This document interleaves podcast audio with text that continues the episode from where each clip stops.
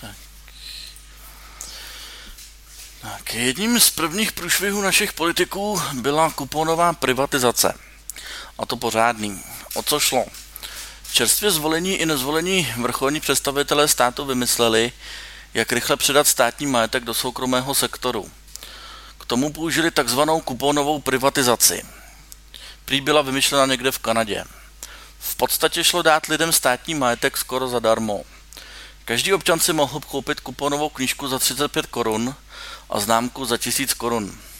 Díky ní mohl získat akcie různých podniků.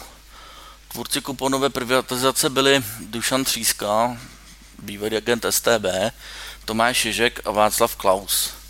V té době nebyla pořádně vytvořena legislativa zabývající se touto problematikou, což vedlo k rozkrádání a tunelování státního majetku legální cestou. Tunelování je finanční podvod, během něhož vedení jedné firmy přečerpá peníze do jiných firm, obvykle vlastněných tím samým vedením. Aby tato transakce byla málo viditelná, vedení k tomu používá například výrazně nevýhodné obchody. Mezi nejznámější tuneláře patří Viktor Kožený a jeho hrvatské investiční fondy a společnost Moto Invest, jejíž členy byli bývalí agenti STB a členové komunistické strany Československa. Až v roce 1998 byla zřízena komise pro cené papíry, která zjistila ztráty ve výši stovek miliard korun, které už nikdo neuvidí. Podle mě se státní majetek měl prodat za reálné peníze a pomaleji.